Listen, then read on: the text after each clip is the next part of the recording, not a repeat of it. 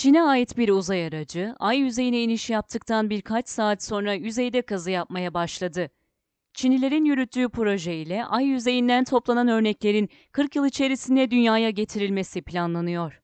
24 Mans tarafından yapılan habere göre Çin mitolojisindeki ay tanrıçasından ismini alan uzay aracı Chang'e 5 ay yüzeyine salı günü iniş yaptı. Çin Ulusal Uzay İdaresi tarafından belirtilene göre uzay aracı şu anda ay yüzeyinden örnek topluyor. Chang'e 5 uzay aracının görevi aydan örnek toplayarak bilim insanlarının ayın kökenini, oluşumunu ve volkanik aktiviteleri hakkında bilgiler edinmesine yardımcı olmak.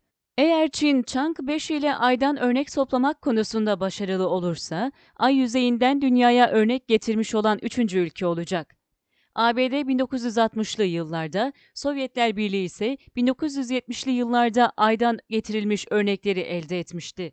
Çin Ulusal Uzay İdaresi tarafından yapılan açıklamalara göre Chang'e 5 çarşamba sabahı ay yüzeyindeki kazı çalışmalarını tamamladı ve kazdığı örnekleri toplamaya başladı.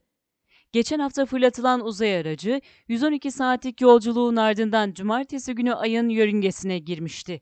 Nature isimli bir bilim dergisine göre Chang'e 5 daha önceden keşfedilmemiş bir bölge olan Oceanus Placarum isimli bölgeden 2 kilogram ağırlığında örnek getirecek. Çin, askeriye tarafından yönetilen uzay programı için milyarlar harcadı.